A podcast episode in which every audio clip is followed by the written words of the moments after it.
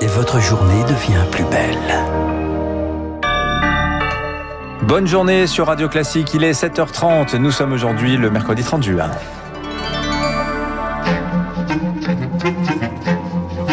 6h30, 9h, la matinale de Radio Classique avec Dimitri Pavlenko. Et c'est un plaisir de vous accompagner jusqu'à 9h. Marc Bourreau nous disait plein été sur le sud de la France, mais alors ça n'a rien à voir avec les températures enregistrées en ce moment au Canada. L'est du pays, Marc, se transforme en fournaise depuis trois jours. Et un record battu hier soir dans un village près de Vancouver, Dimitri, 49 degrés et demi au thermomètre. Un dôme de chaleur fait suffoquer les habitants. Bonjour Augustin Lefebvre. Bonjour Marc, bonjour à tous. Et il commence à faire, ce dôme va faire des victimes. Au moins 134 morts dans la région de Vancouver, en majorité des personnes âgées. Normalement, à cette période de l'année, il fait 21 degrés dans la ville.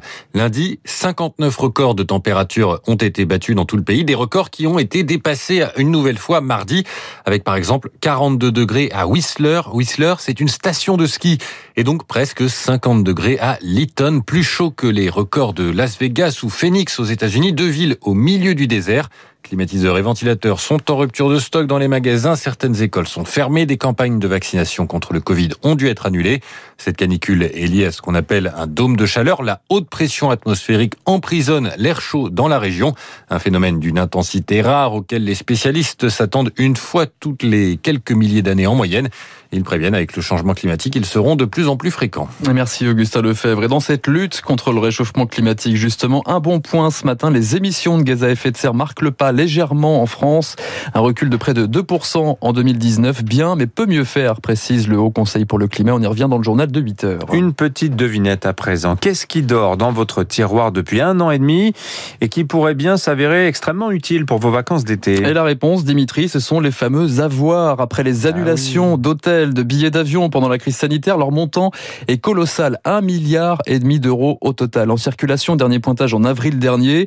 Autant dire que ces avoirs seront mis à contribution alors que les euh, premiers grands départs se profilent à partir de, de ce week-end.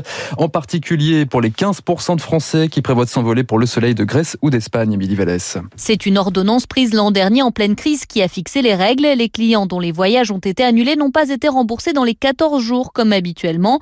Ils ont bénéficié à la place d'un avoir valable 18 mois, une manière de préserver le secteur.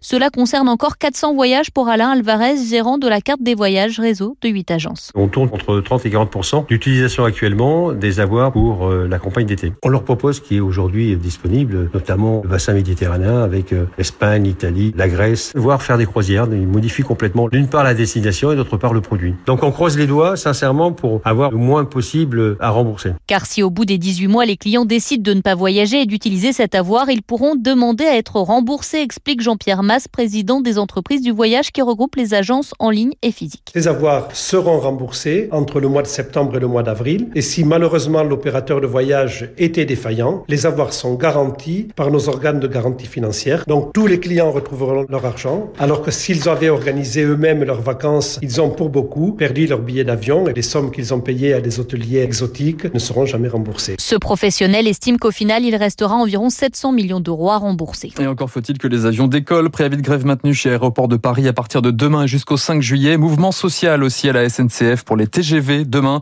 et pour les Ouigo samedi et dimanche. Enfin, le tourisme reste encore marqué par la pandémie plus que jamais.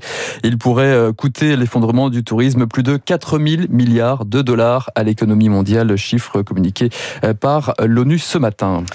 7h33 sur Radio Classique. Pas de quoi dissiper le parfum de liberté, hein, malgré tout, euh, qui flotte un peu plus encore aujourd'hui. Oui, en France, quatrième et dernière étape du déconfinement après la fin du masque en extérieur avancé à la mi-juin, la fin du couvre-feu avancé au 20 juin.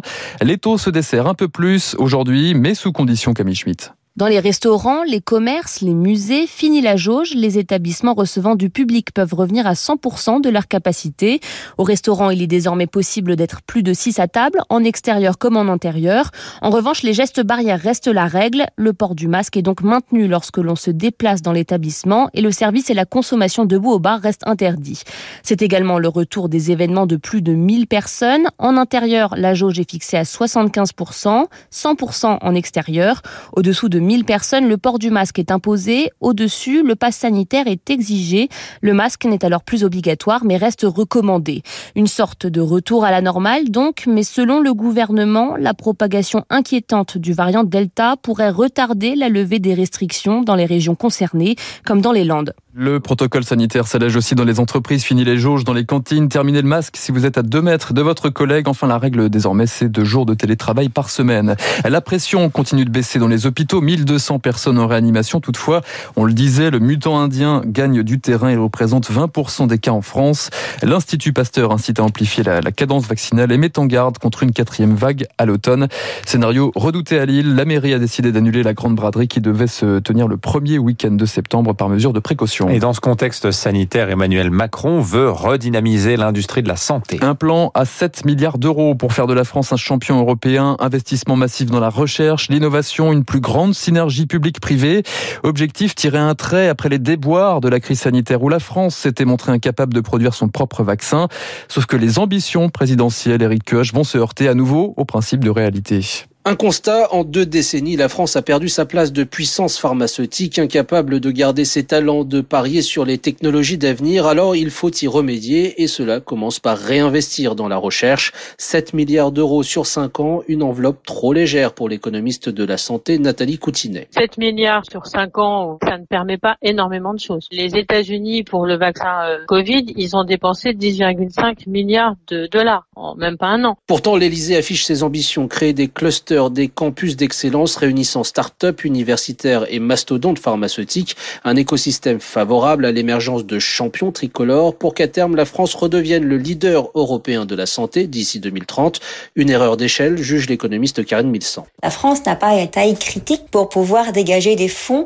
Il faut évidemment que euh, ce soit une politique commune qui soit portée non pas uniquement par la France, mais au niveau de l'Europe. Emmanuel Macron a également annoncé vouloir mettre la accent sur les biotechnologies comme l'ARN messager, trop longtemps délaissées et pourtant si précieuses lors de cette pandémie, pour éviter de voir de nouveau des talents français comme Moderna partir s'épanouir à l'étranger. Hillary Clinton, Melinda Gates, Kamala Harris ou encore deux prix Nobel de la paix. Voilà le casting au carrousel du Louvre. Aujourd'hui à Paris, la capitale accueille le forum Génération Égalité sous l'égide de l'ONU, rencontre internationale présidée par Emmanuel Macron pour euh, promouvoir le droit des femmes.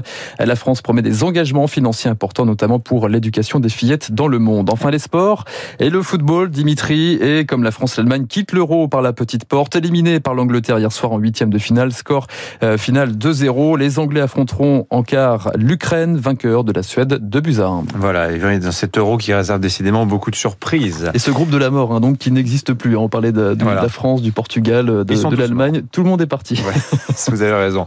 Merci Marc Bourreau. 7h37. Dans un instant, les spécialistes.